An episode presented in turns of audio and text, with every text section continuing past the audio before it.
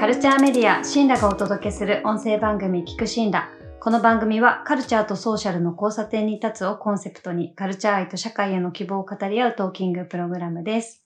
ホストを務めるのはシンラ編集長の生田彩さんとエディターの後藤みなみさんです。進行役はシンラフェローで株式会社湯気の南が務めます。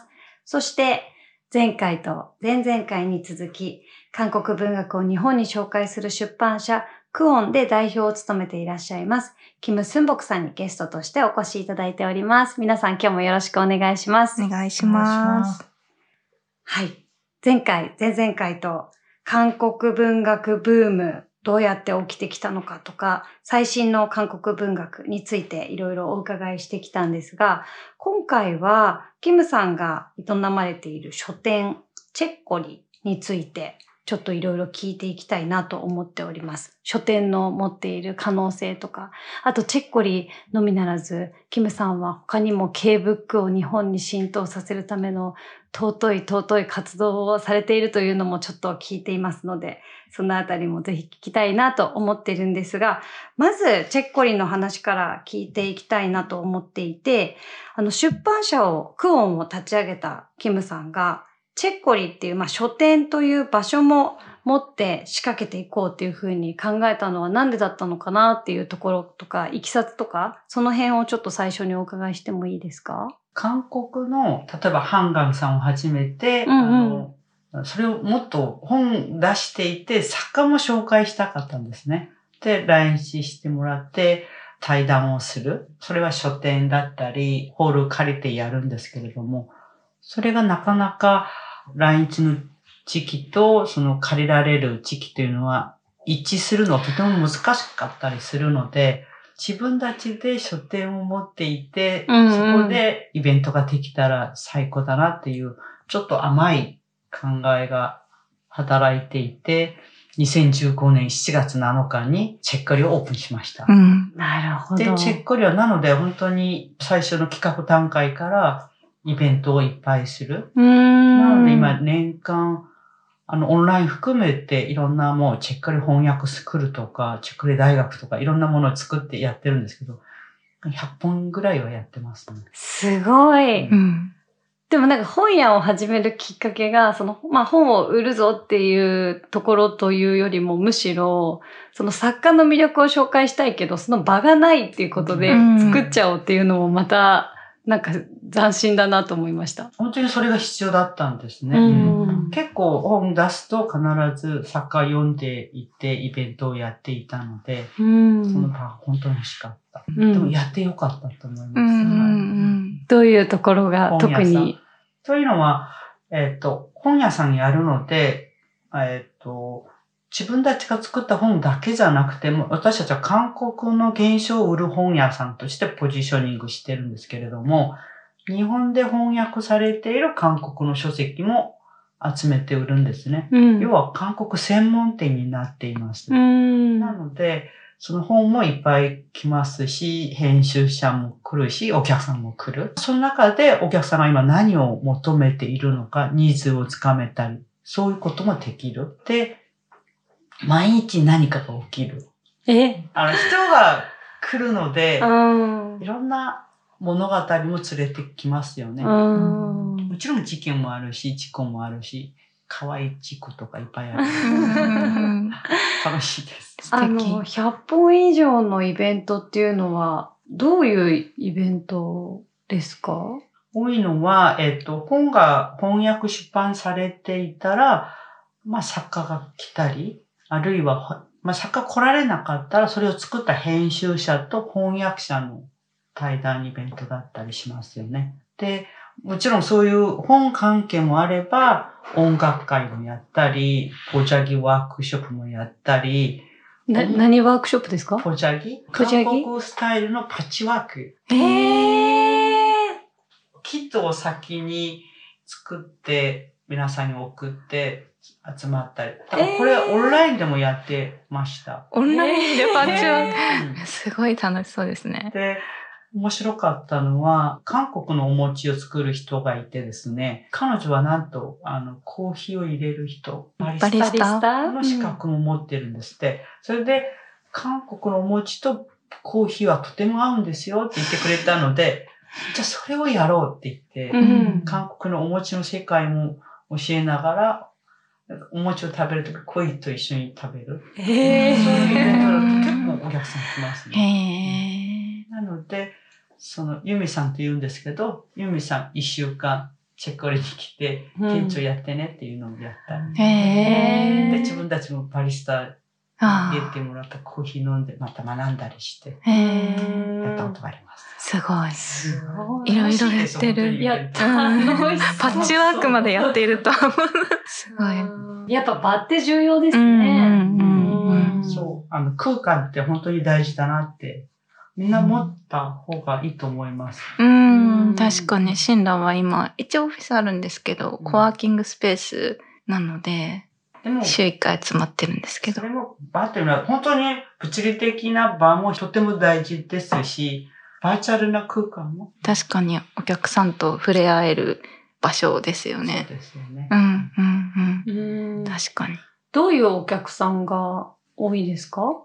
私たちは、えっと、7月7日オープンしたので、今年でもう8年、丸々8年経ったんですけれど、最初はある程度韓国が好きな人たち、うん、うん。K ドラマ、うん。韓流ファンの人たちが多かったんですけど、この2、3年コロナの時期もあって、結構10代、20代、若い人たちのお客さんが増えましたね。ううん。ん。本当に変わってきたなって感じはします。うんというのは、コロナのおかげじゃなくて、多分 K-POP の力かなと思いますよね。うんうんうん。BTS が好きで、韓国が好きになった人たちが、うん本の世界まで来てるかなって感じはします。ううんん。すごい、前々回お話ししてたこと K-POP が、の次は K 文化。ね確かにや。っぱりそういう音楽とかファッションとかドラマから入って、みんな文学にうん。もう井戸を掘っていくんですね。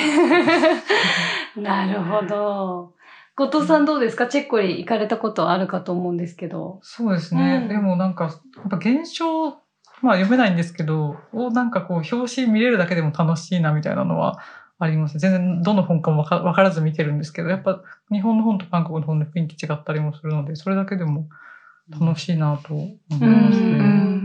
結構その10代、20代の方が結構来てるってお話ありましたけど、そういう若い方にはどういうものが今人気だったりするんですか？やっぱりエッセイ好きですよね。うん。でもちゃんと彼らは目的意識がものすごく強い。これを買いに来ましたっていうので、うん。必ずあのインスタとか見せて、この本ありますかって、うそういうのがすごい強いですよね。うん。でもそういう本って必ずなかったりして、あちっちゃいお店なので、悔しいんですけど。悔しい確かに。でもしょうがないですよね。もう、なので、取り寄せて。寄せができますよって言って。欲しいなって。うん それはでも日本語訳された本であることが多い。えっと、韓国語の本あってことですよねで、もう取り寄せますよ。うわー1週間ぐらいすで。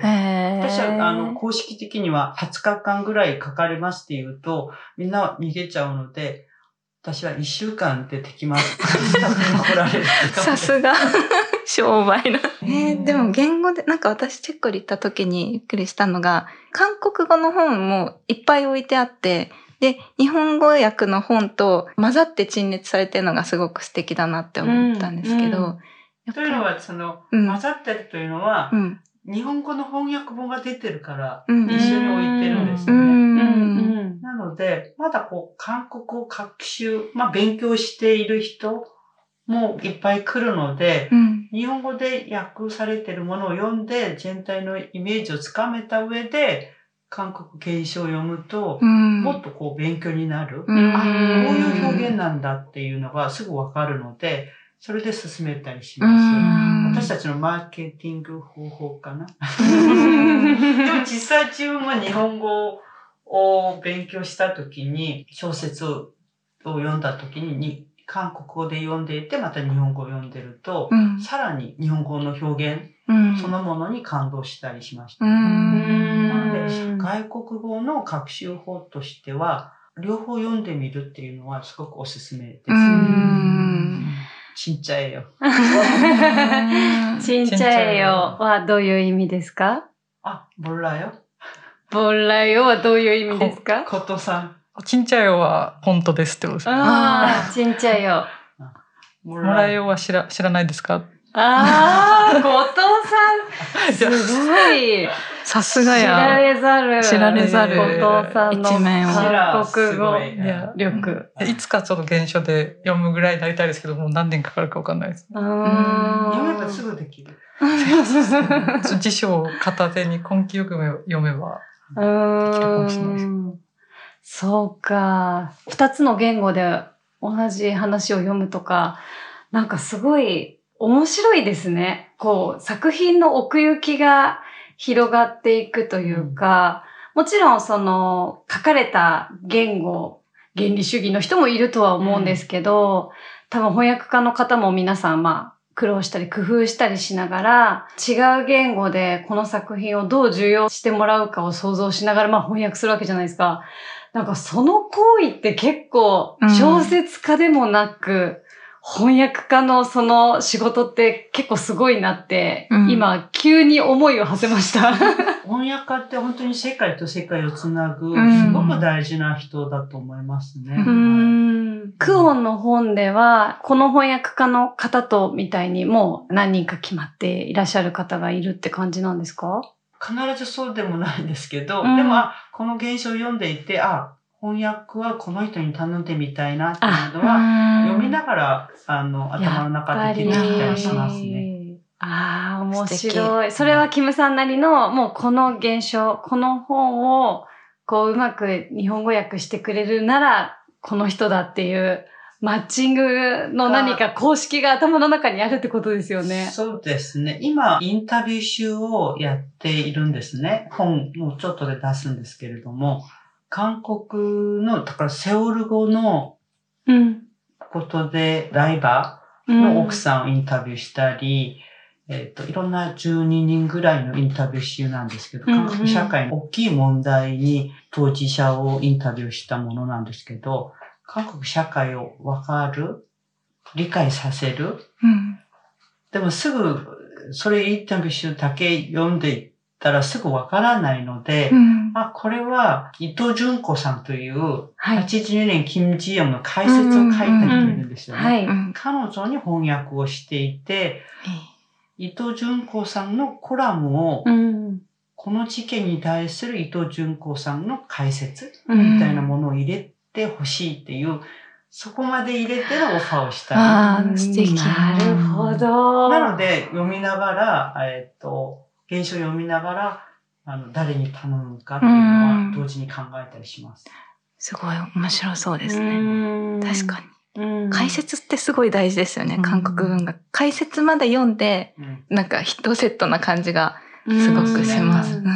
セウォル号沈没事件は2014年だったと思いますけど、その時の関係者のインタビュー集をい今ご準備されてるえっとってことですか？12人のインタビューが入るんだけど、その一人が、っていうことなんですね。そうですね、あの、うんダイバー、あの、民間のダイバーで、えっ、と、まだ生きてるかもしれないと言って、うん。海に入ってるけど、なかなか助けられなかった。でうんもそのダイバーは亡くなるんですけど、その奥さんをインタビューしてるものあ、があったりするんですよね。へそうすると今、2014年、セオル語、その後どうなってるっていうの複雑なんですけど、ー。うん。それをちょっと伊藤純子さんに、それだけのちょっとコラムを入れたうり、んそれぞれに、まあ、そういうこともあったりしますね。へへえ、なるほど。確かにその辺がわからないと、うん本当に作品の訴えたいこととか背景がなかなかわからなかったりもするので。であの、検証を読みながら、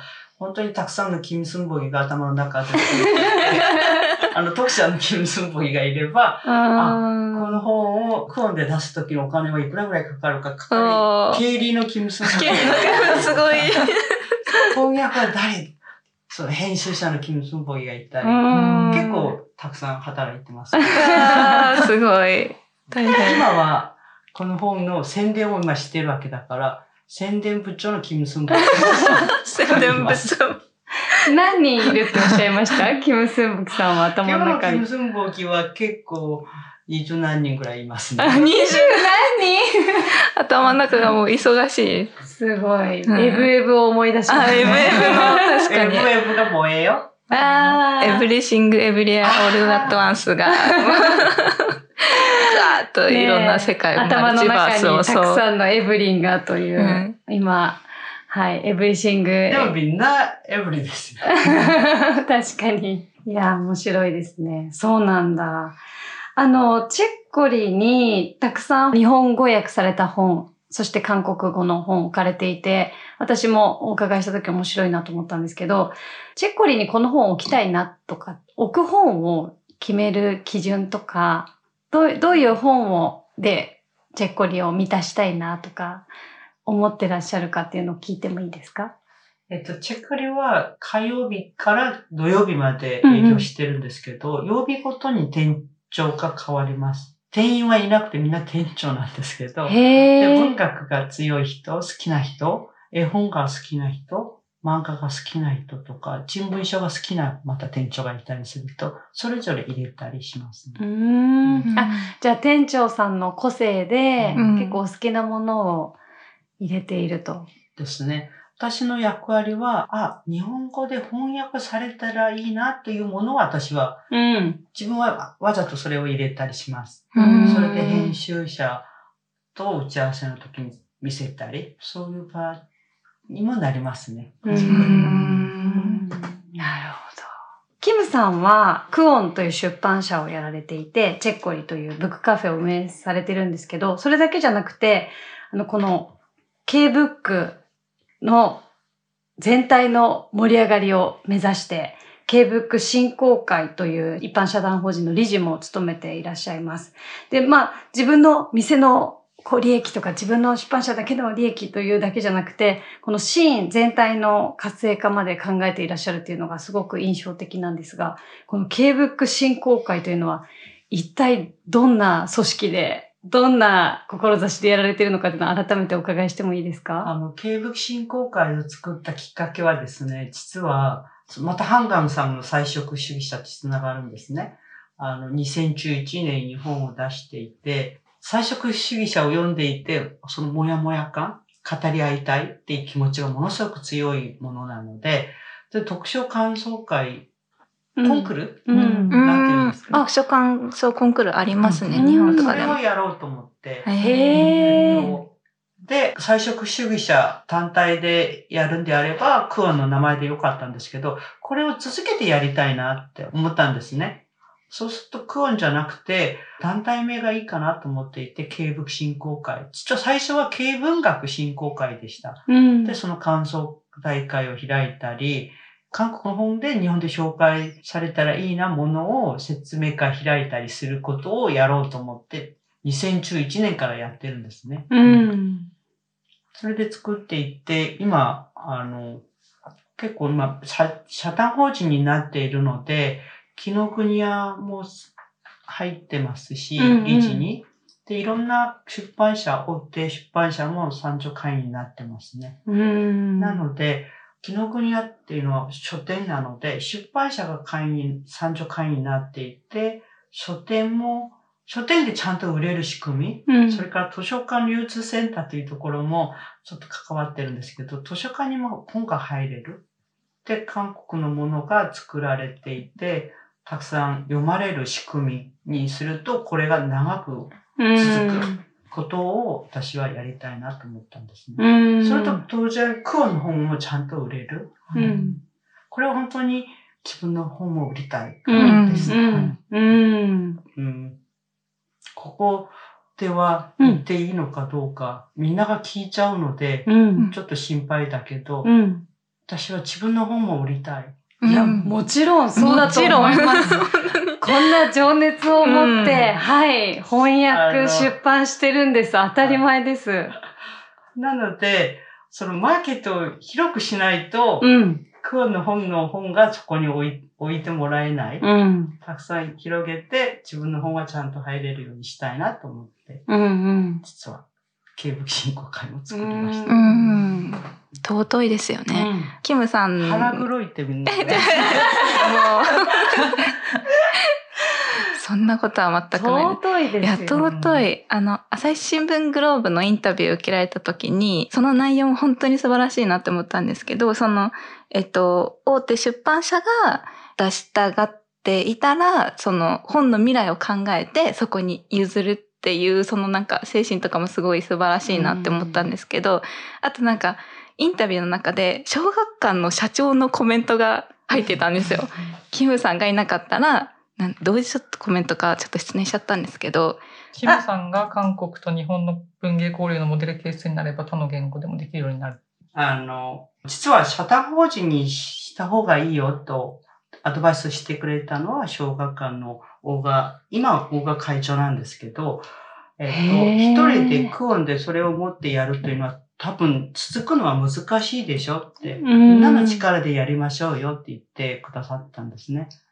で、大川さんのすごくいいところは、常に私はそのマーケットを広げるんですっていうふうな、うん。本当に商売的な発想でやったんですけど、大川さんの言い方は、自分たちの領域を広げていくうんことだよって。そういう意味で、あの、クオン、韓国文学を、がうまくいけば、それをつなんでまた台湾とかアジアのいろんなものが広がる。うんそういうふうな、あの、成功ケースを作ればいいんじゃないかっていうお話をしてくださったので、それはできますよって。うん、いや、本当すそうですよね。成功例になってますよね。クオンががしかし、あの、うん、自分はこれを自らのオリジナルの考えでやってるわけじゃなくて、スペイン文学を広めるために、スペイン大使館は、日本の出版関係者を集めて、大使館に集めて、説明会をずっとやってたんですね。へえ。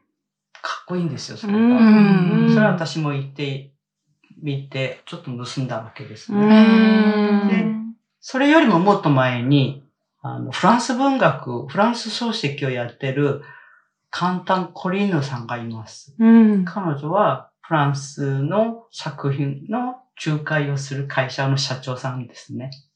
今も、あの、香港にその事務所があって、事務所は上で、下の2階でサロンがあって、うんうんうん。フランスの本が置いてあるんですね。うんで、編集者たちが自由に行ってう、んチェックする。うんそういうのを私は見てきました。で、韓国文学はどういうふうにしたらいいのかっていうのを考えた上でやってるんですね。うんみんな多分先輩がいた。うんで、今は仲間もいっぱいできた。うんうんいや、素晴らしいですね。素晴らか、しい。歴史を感じました。なので、要は、でも、これを今、すごく楽しいんですけど、韓国の友達、作家や編集者たちは、なんでそういうのができるのって聞くんですね。それは、これを受け入れる日本の読者がいるからですよって。うん。うん。本当に読者がいないとこれは難しい。うん応援してるくれる人うんがいるからできる。うん。本当にそう思ってるうんんです。信じゃえよ。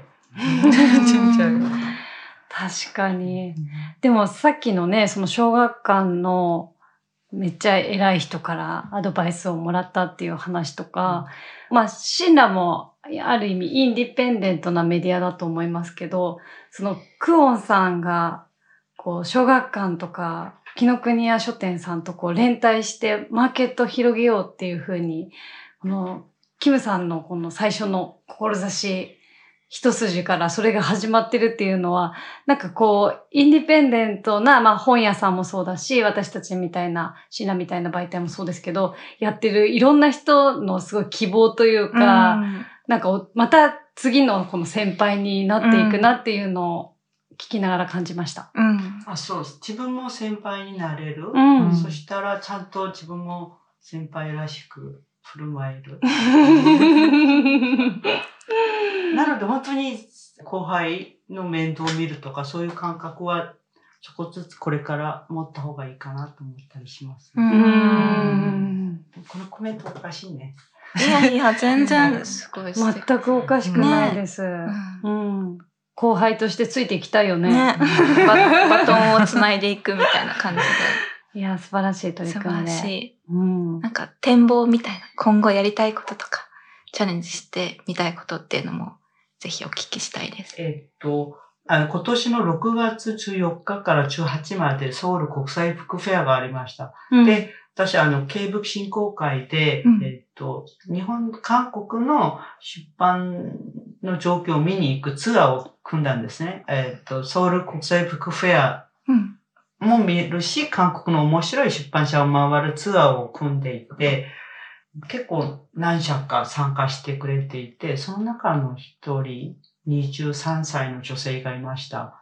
彼女はすごいクレバーでしたね。自分は23歳で、20代の自分の友達に読ませたい韓国のものを探していますって。うん。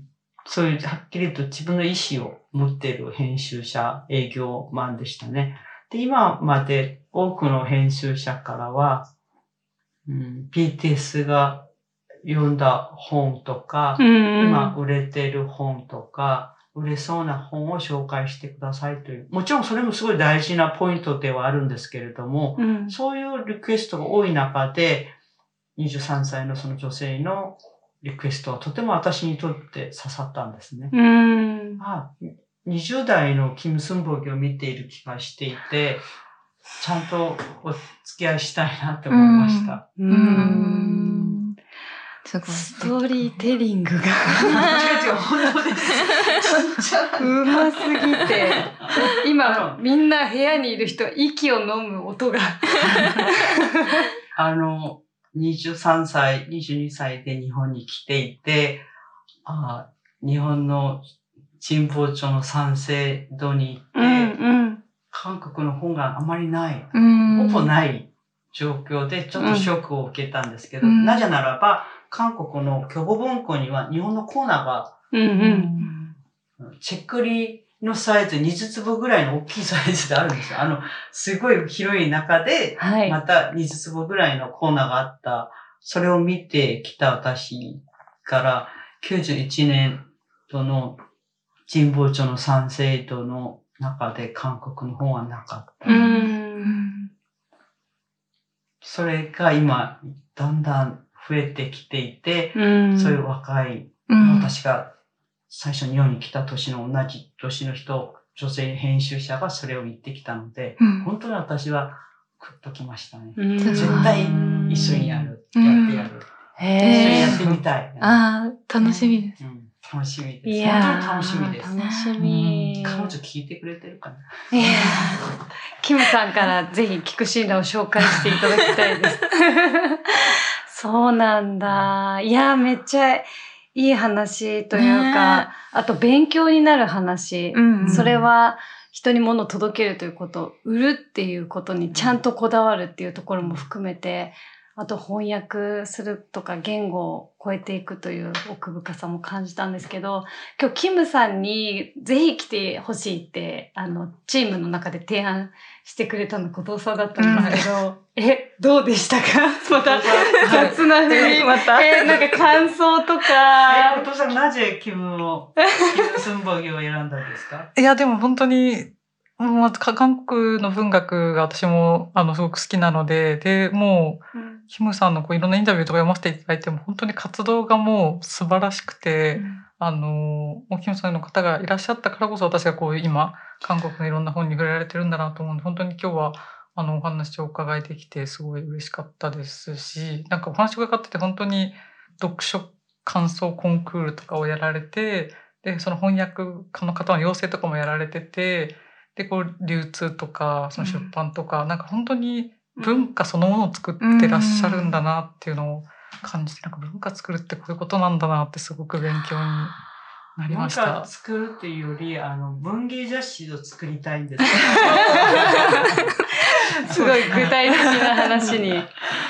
あの、本当に紙の文芸雑誌作りたいんです。韓国でも出すし、日本でもうん文字うん観光うんやりたいんですけど、うん、かなりお金もかかるという話で、みんなやめろっていう話もいっぱい聞いていて、でも私がやってきた仕事って出版社を立ち上げる時もそうだし、本屋を立ち上げる時もみんなうん。やめてっていう、うん。みんなの反対もあったので、雑誌も反対されてもやっていいんじゃないかなって気もしますよね。うんやりたいと思ってます。うんで、紙だけじゃなくて、ウェブで一緒にやれる仕組みを作りたいんですけど。私その辺が弱いので、うん。強いシンラさんとそこはもう、ウェブといえばシンラです。聞いたことないドヤ声を出しますね。と勝手に言ってみるという。え、めちゃくちでも何かゃいいじゃないですそうか。。文芸誌ってね、ウェブでまだ展開してる成功例とか、私は知らないので、うん。あね成功例がないんであれば私たちが作りますか？ねえ、すごくいいんじゃないですか。ね、ウェブで、うんウェブで小説見るって読むっていうところがね、なかなかうん。イメージつかないし、ハードルもあるかなと思うんですけど、うん。何かうまく仕組みとか作れたら、うん。そこのハードル超えられたらすごくいいものができそうな気がうんするので、うん。うんそのアイディアをはい。募集しましょう。急に 急にリスナー募集を呼びかけ始めた編集長。全然ちょっと考えても何も浮かばなかったんで、うんスマホで、まあでも小説見る人もいるんですかね。うんうん漫画とかもね漫画とかね最初はどうしても難しいとか言われてたけど。そうですよねうんうん。ね。ぜひ、いやー何か一緒でこうやって話をしとくと、うんあのできるうん実現すうんる。実現できますね、うんはい確かに確かに話をするのが大事。大事です。いやー、未来が見えましたね。はい。うん、すごい。いや、すごい楽しか菊ったです。シーナ初でうん。文芸誌がクオンかけるシーナで読める日も近いかもしれない。近くはないけど来るかもしれないということで、ぜひ皆さんにも期待していただきたいなと思っております。え3回にわたって、えーキム・スンボクさんにお越しいただき、K ブック、その他もろもろ本当に文化そのものについてあのお話を伺ったなと思っております。本当にありがとうございました。ありがとうございます。カルチャーメディアシンラがお届けする音声番組聞くシンラ月曜日夕方17時に配信しています。次回もぜひお楽しみに。